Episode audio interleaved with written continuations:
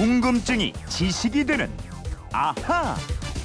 네, 세상의 모든 궁금증이 풀릴 때까지 궁금증이 지식이 되는 아하입니다. 휴대폰 뒷번호 4198님이 11월에는 유난히 땡땡 day가 많은데요. 상업적으로 만들어진 day 말고 우리나라에는 숫자로 기억되는 날들도 많이 있는 것 같은데 어떤 날들이 있는지 알려주세요. 이러셨습니다.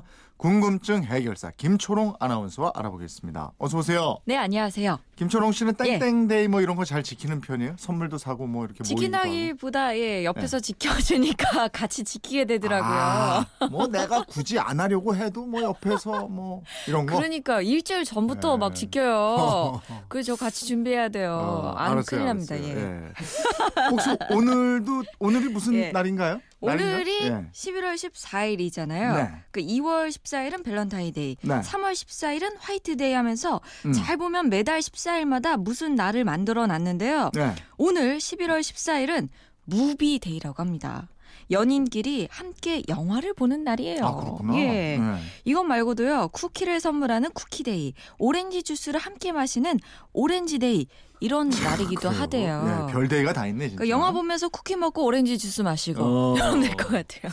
지금 얘기한 예. 날들은 정말 상업적인 뭐 예. 그럴 듯한 이야기도 없는 것 같고 그냥 만나려고 정한 것 같은데. 그죠? 그냥 재미죠 뭐. 네. 예. 이런 상업적인 day 말고 예. 역사적으로 유명한 사건이나 또 의미가 있는 날인데 숫자로 기억하는 날 이런 것도 많이 있잖아요. 아, 그렇죠. 1월부터 쭉 살펴보겠습니다. 예. 121 사태로 불리는 날이 있죠. 음. 1968년 1월 21일 북한 특수부대 소속 무장 게릴라 31명이 청와대 습격에 나섰습니다. 예. 우리 한국군 복장에 수류탄과 기관총으로 무장한 북한군이 서울 잠입에 성공했는데 네. 자문에서 경찰의 불신 검문에 걸려요. 음. 그러자 수류탄을 던지고 기관 단총을 쏘고 이러다가 28명 사살되고 한 명이 생포됐는데 유일하게 생포된 바로 그 한 사람 김신조입니다. 김신조. 네. 그래서 김신조 사건 이렇게 예. 불리고 이후에 이게 뭐 생긴 게 많잖아요. 예비군 제도도 생겼고 예. 주민등록증도 이 사건을 계기로 만들어진 걸로 알고 있고 예, 예. 당시 우리 군도 피해가 많았겠죠. 아, 그럼요. 우리 쪽에서는 30명이 사망하고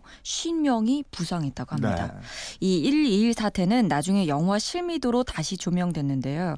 121 사태에 똑같이 대응하기 위해 만들어진 684 부대의 실화를 바탕으로 만든 영화죠. 네. 그리고 2월로 가보면 28 독립선언이라고 음. 1919년 2월 8일 일본에 유학 중인 한국인 남녀 학생들이 독립을 요구하는 선언서와 결의문을 선포했고요. 네. 3월에는 3.15 부정선거가 기억되고 있습니다. 3.15 부정선거는 자유당 정부죠? 예, 예. 이승만 정권 시절. 맞습니다. 그 1960년 3월 15일 이날은 대통령과 부통령을 뽑는 날이었는데 대통령 선거는 이승만의 동무대였어요. 네. 선거 한 달을 앞두고 야당의 조병옥 후보가 숨졌습니다. 맞아요. 그래서 국민들 눈길은 이기붕이 출마한 부통령 선거로 쏠렸는데 음. 이승만 정권이 조직적인 부정 투표를 벌여요. 네. 이 40%나 되는 찬성표를 투표함에 미리 투입해 놓고 그것도 모자라서 정치 깡패를 동원해서 투표함을 바꿔치기 하거나 무더기 표를 집어넣습니다. 이야, 정말 대놓고 엄청난 부정 행위를 저질렀네요. 아, 이거를 시민들이 가만히 두고 볼 리가 없죠. 네. 부정선거 규탄 시위에 들어갔는데 마산에서 시위를 하다가 행방불명된 김주열 학생이 4월 11일 마산 앞바다에서 최루탄이 눈에 박힌 처참한 시체로 발견이 됩니다. 예. 그러면서 이게 4.19 혁명으로 이어졌죠. 결국 이승만 대통령은 하야했고 예. 이기붕 일가는 자살했고 뭐 이렇게 됐죠. 맞습니다. 그리고 4월에는 제주 4.3 사건이 있습니다. 해방 이후 1947년 3월 1일을 기점으로 해서 1948년 4월 3일 발생한 소요 사태, 그리고 1954년 9월 21일까지 제주도에서 발생한 무력 충돌과 진압 과정에서 국가 권력에 의해 주민들이 대거 희생된 사건인데요. 네. 2003년 진상 조사가 이뤄져서 정부가 공식 사과도 했고 박근혜 정부 때인 2014년부터 국가 기념일로 지정해서 국민이 함께 희생자를 애도하고 있는 날입니다. 네. 4월 지나고 5월이 되면 또 큰일들이 많이 일어났잖아요. 예. 먼저 1961년에 일어난 5.16 군사정변이 있었죠. 1960년 4.19 혁명 이후 1년 동안 사회가 혼란했고 또 당시 장면 내각이 이 리더십을 제대로 발휘하지 못했습니다. 그러자 장, 박정희 장군 중심의 일부 군부 세력이 등장해서 국가재건 최고회의를 구성하고 군정을 실시하게 됩니다. 네. 그리고 정치인들의 활동 금지 조치를 내리고 헌법을 개정해서 내각 책임제를 대통령제와 단원제 국회로 바꿨습니다. 음. 5월에는 또 있죠. 5.18. 예. 5.18 광주 민주화 운동. 1980년 봄이죠. 전국으로 민주화 바람이 들불처럼 번졌는데 이 전두환과 노태우를 중심으로 한 신군부 세력의 집권이 가시화되니까 5월 18일 전후에서 광주와 전남 일원에서 집권 음모를 규탄하는 시위가 대대적으로 벌어집니다. 잘 아시는 대로 공수부대를 투입해서 무자비하게 진압을 했고요. 네. 많은 인명 피해가 발생했죠. 5.18은 16년이 지난 1997년 5월에 법정 기념일로 제정됐습니다. 네. 6월에도 기억되는 날들이 많죠. 60도 있고 6.29도 있고. 예, 60 민주항쟁 또 6월 민주항쟁으로 불리는데 1987년 6월 10일부터 6월 29일까지 전국에서 일어난 반독재 민주화 시위를 말합니다.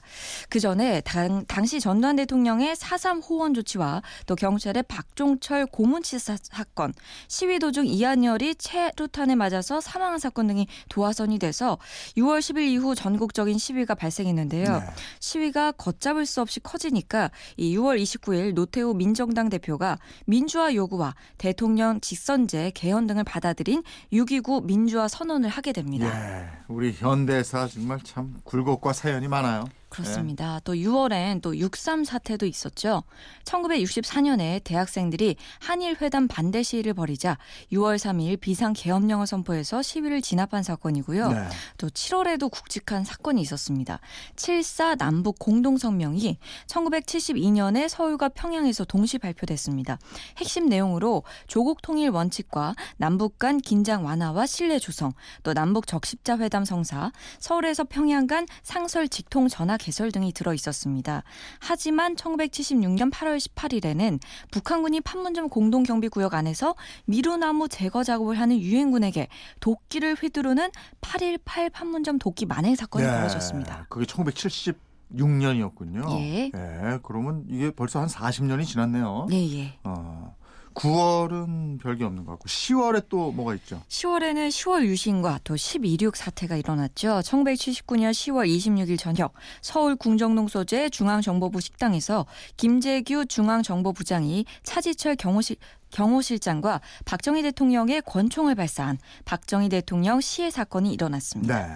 부하의 총격으로 박정희 정권이 막을 내렸지만 12.6 사태는 또 다른 군부 독재의 서막이기도 했습니다. 이게 뭐 두 달도 안 지나서 12.12 사태 벌어지잖아요. 예, 1979년 12월 12일 전두환 노태우 소장 등이 이끌던 군부 내의 사조직 하나회 중심의 신군부 세력이 일으킨 군사 반란 사건. 네. 이게 12.12 사태입니다. 야, 쭉 들어보니까 정말 일들이 많이 일어났네요. 네.